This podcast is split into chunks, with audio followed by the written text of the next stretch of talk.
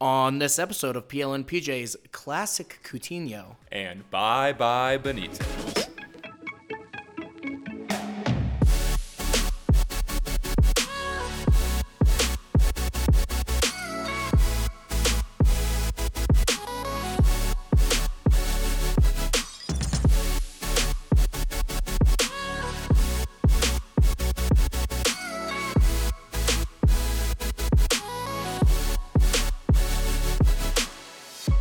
Welcome back to the only Premier League podcast with a dress code.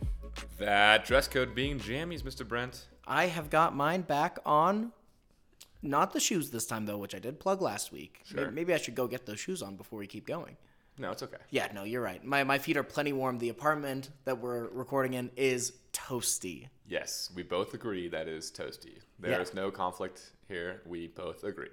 Yeah, no, you definitely don't live in a home that is a considerable temperature warmer than the apartment we're in now. I'm glad you cleared that up, even though there was no debate about this fact whatsoever. Right, and the listener can tell that we are on the same page about this. Well, anyways, Brent, um, I'm in my going-out pajamas because nice. I had to make a, an errand stop on the way here. To the Costco company. To the Costco company. Um, but these are pajamas enough, and I was not ashamed walking in to an uh, establishment such as Costco in these clothes. So, uh, win-win. Uh, McDonald's beforehand. Yep. Another win. Win-win-win. I where, feel like we're only winning. Where the audience wins for hearing this. Yes. And you know who else is winning in the future because of a signing that they made? Look, they did draw against Manchester United, but in the future, certainly winning at some point. Yes, who? Aston Villa. You said you started that transition, and I was looking down at the outline. I was like, neither of these teams won. But they did win a morale victory. Absolutely. Um, Coutinho came off the bench and immediately assisted and then scored the equalizer against Manchester United, which was huge. Yeah, coming back from two down, you kind of expected Manchester United to run away with it, despite Villa dominating the second half. Once uh, Bruno got that second goal, you, you kind of thought it was Manchester United's sure. game. Villa got that one back, and you thought, oh, that happens from time to time. And then Coutinho seals the draw, coming back to haunt Manchester United just like an ex-Liverpool player. Liver player? Ex-Liverpool player. There we go. There you go. Only could. And the question is, Jake, can Coutinho, after a poor performance for Barcelona over the past few seasons, can he get back to his best and carry Villa this season? Brent, that is a loaded question. And before I answer it, I want to say no one enjoyed seeing Villa come back and draw United more than me. Wait. Emi Martinez, after his howler in the first half. Sure. He enjoyed it more than probably anyone. Probably, yeah. He celebrated by jumping into the stands, or at least hugging the crowd, which was fun to see. Um, but Brent, back to your question. Um, I'd prefer if you got back to it. Carry Villa? Maybe not. Uh, be a pivotal piece of their system, sure. Um, lead them to definitely a top ten finish is okay. what I'm thinking, because uh, they're currently in thirteenth, twenty games, twenty-three points. It's not a great return. It is not. Um, I think they end up top half of the table and maybe make a push for those bottom Europe spots, maybe the bottom one, uh, which is Europe. Europa Conference League, which, you know, you are very familiar with as a Spurs fan. An esteemed competition yes. that anyone would be lucky lucky to be a part of and then dumped out due to COVID right. slash terrible results. Um, but Brent, your thoughts on the return of the liver player? Yes, I want to I want to make it known if all us the man sure. has a liver. Okay. yeah, I would hope so. Yeah. I mean, I guess I can't confirm that. It's possible he doesn't anymore. Brent, he but... would be jaundiced if he did not have a liver. Yeah, exactly. So, so presumably, not to make any assumptions, okay. presumably the man has a liver, and he did used to play for Liverpool, so that was a match made in heaven. But the point is, for Villa, I think Coutinho is possibly the Grealish replacement that they have been crying out for, for that creative spark going forward. I know that Buendia was a great buy from Norwich. But in terms of a game-changing playmaker who can both score and assist, I don't know that Buendia was ready to fill the shoes that Grealish left behind, or the calves that he left behind. You're exactly right. And to build on that point, I think Buendia has the potential, but as you're saying, maybe not yet. Sure. And Coutinho being on loan for the remainder of the season might be a good filler until Buendia kind of comes into his own as that playmaker um, in the Jack Grealish role. Yeah, and we'll we'll see. I mean, that's a great pickup for Villa. Either way, definitely a star quality player that they are getting back yeah. into their side. And Absolutely. on a loan deal is not a bad. I mean, it's one of those things where if it's a loan and it doesn't work out, who cares? Sure, yeah. If it's a loan and it works, which it kind of already is, that could be a big point down the line in the season. We don't know. Mm-hmm. You have to say it was worth it. Absolutely. Um, I would say most loans are a win for pretty much both teams. Sure. Um, because you get someone off the books for a little bit as the parent club, and you're only paying salary and not a fee usually um, as the club receiving the loan player. So, yeah, I, I think a great move by Villa to pick him up in this January window. I think they're doing great so far. They got uh, Luca Digne, and they just actually signed uh, the goalkeeper from Sheffield United. Robin Olsen? Yes. Yeah. Thank you. I, I got um, you. Don't the, worry. The backup at Sheffield, and uh, he's the backup, right? I, I, think, I, I honestly they, couldn't tell you. If they send you. him out, he's well, probably the backup. Last I heard of him, he was at Roma, so right. uh, I couldn't tell you. But, Jake, you brought up a player. I did. That used to play for a different team very recently. Are you talking about Luca Digne and I am. Everton? How did you know? Because the next point on the outline is Everton sack Rafa Benitez. I don't think there's any evidence to back that okay. up. Yeah. But because you want to talk about sure. it, I guess we can talk about Everton. Since I randomly brought it up. Yeah, it just happened to be the next conversation topic that you brought up. Yes, Everton have sacked Rafa Benitez. Who could have seen that coming? Probably quite a few Everton fans who didn't want him from the beginning. What? But after starting out with three wins, one draw, and no losses this mm-hmm. season, they just tanked Everton. Absolutely. Sure, they had injuries, mm-hmm.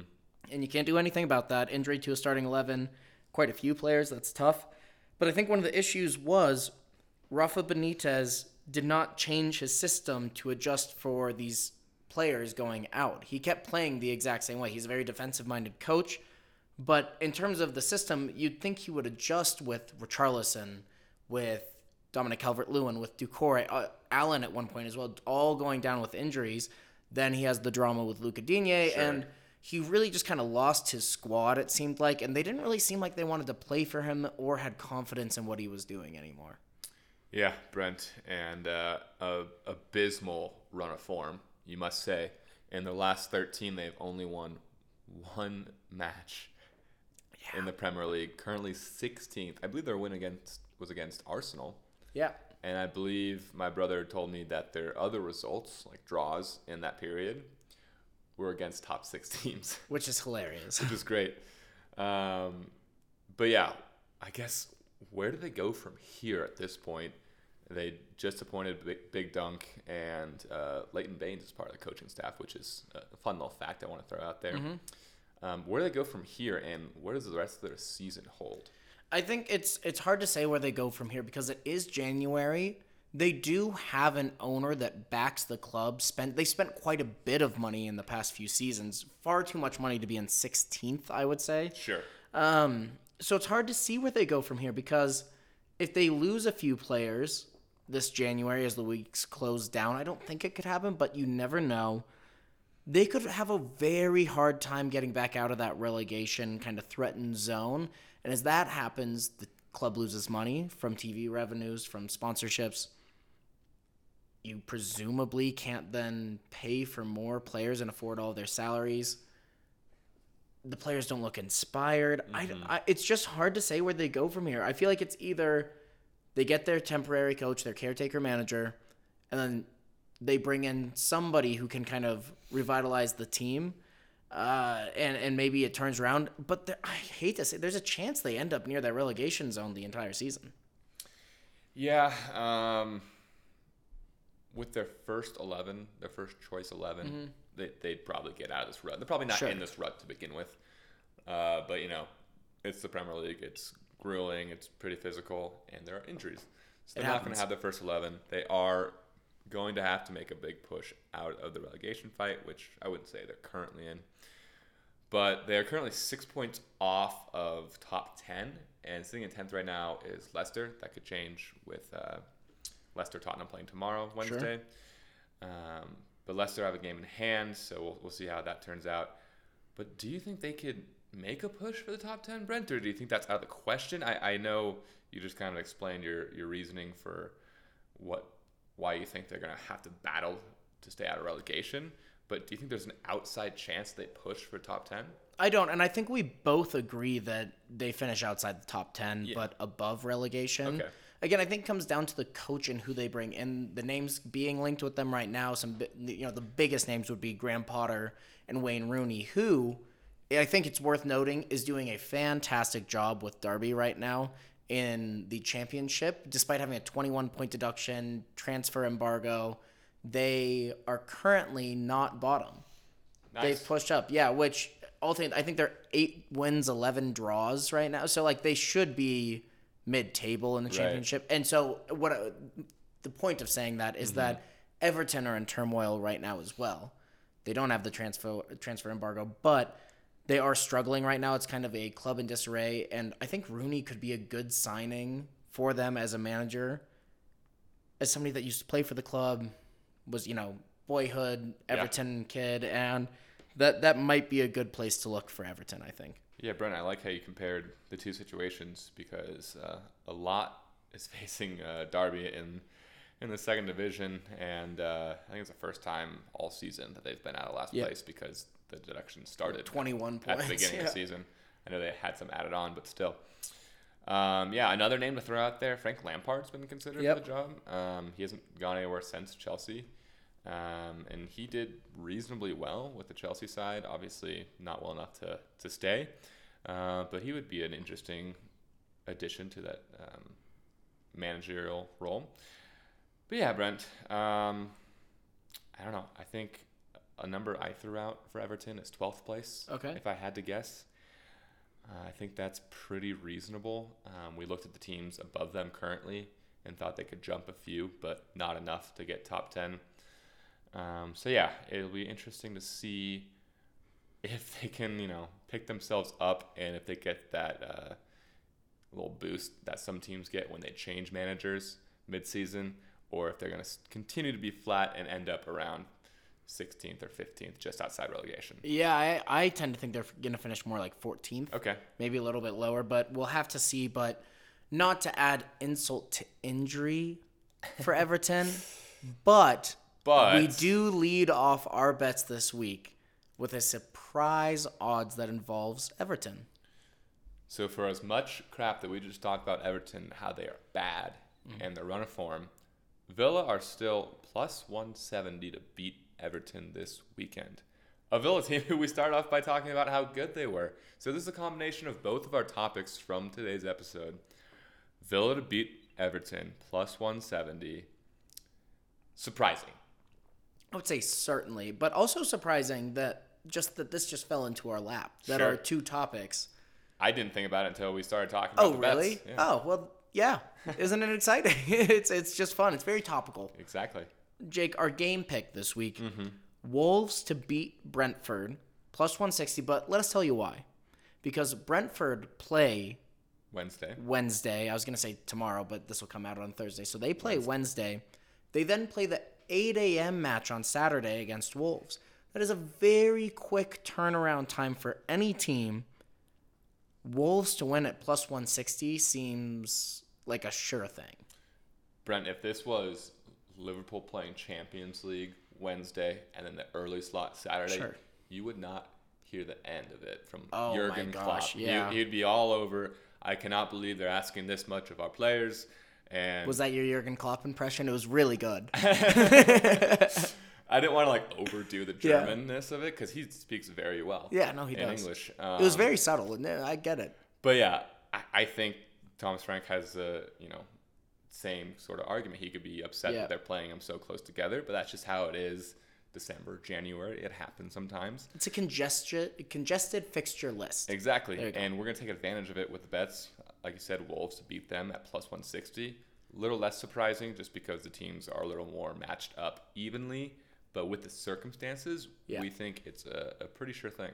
And a grudge match because Brentford did beat Wolves two nil in the reverse fixture to start the season. So I think Wolves come out with a little bit of extra fire in their belly. Wolves, a completely different team than the start of the season. And I think something similar could be said about Brentford, and yeah. not in a good way. I think they're kind of slowing down. Sure. They're looking like a newly promoted side. Exactly. Um, but Brent, moving on to a not newly promoted side. That's my second. Accurate. Yep. Yeah, that's, yeah, no, I get it. Um, Arsenal played Burnley. Yep. And there's a certain Englishman who plays an advanced midfield role with three names, who we have the score at plus two ten. Yeah, that checks out. Okay. Yeah, I was I was tracking it in my head, and yeah, that you as a listener have to figure it out. We're yeah. not going to. Emil Smith-Rowe to score against Burnley, plus two ten. Arsenal doubly fresh after having their North London controversial derby. North after, London uh, derby giving up and being complete cowards. That's beside the point. Um, they play Burnley, and Emil Smith-Rowe has been playing well. Uh, hopefully is going to be healthy for this game. I don't know if any injuries, but... But there is one to Odegaard, Odegaard recently. Odegaard was injured. So. I don't know if he'll be back, so maybe he kind of, you know, they used to kind of play not next to each other, yeah. but, you know, they would take turns in that center role. And Smith-Rowe's a like-for-like change with Odegaard. Exactly. They can play complementary of each other, but you can also just... replace one for the other, and I think that's what's going to happen here. And I think he takes that role on well, and uh, he slots one in from near the top of the eighteen. Okay, so not quite outside the box. No, Those no. odds would have been better, but yeah, plus two ten, Smith-Rowe to score seems a good bet. But Jake, that brings us to our Pirates code, Parlay. Parlay. Bet of the week, which I was thinking about. You know, I know we're whiskey guys, but with this Pirates code rum. thing going on, we should start drinking sure. rum. I mean, I don't like it as much, but no. it would be it's not a appropriate. Drink. Anyway, we are combining two both teams to score bets this week, where we have Manchester United versus West Ham, both teams to score, combined with Leeds versus Newcastle, both teams to score. Mind you, Leeds and Newcastle... in the Premier League, both teams have scored every single time they have played. You sure. can check that. Sure, it's only three times, but they have scored every single time. To be noted that Leeds and Newcastle, both teams turning their seasons around oh, yeah. as it stands. Um, both somewhat in danger of relegation, definitely more Newcastle. But the offense is there. No, it absolutely is, Jake. And at plus one fifty-four odds, that parlay, it's a sure... thing, your farm, put it down. If you still have farms at this point in the season, you haven't bet them all away, then yes, definitely put the farm on it. No chance that it, it doesn't hit like a few of the ones before, you know, we no. forget about those ones. Well, and I think it's important to note that we value our farms at about five dollars. that That is the value of our farm. This is Texas land. It, exactly. Small farms, land acres. Is cheap. yeah. Uh, Jake, well, I don't know about you, but I'm taking my last sip of whiskey. Definitely. Let's pretend like I've also finished my whiskey. Mm. I'm drinking a little slower tonight. Yeah, holy cow, you're being responsible. That's unlike so you. So responsible. Um, but yeah, for the sake of, you know, the podcast. Right. The integrity of the podcast itself. The whiskey's gone. Yep. And so are the topics. So I guess that means that from the only Premier League podcast with a dress code... that dress code being jammies. We will see you next time. Well, I'll see you another time.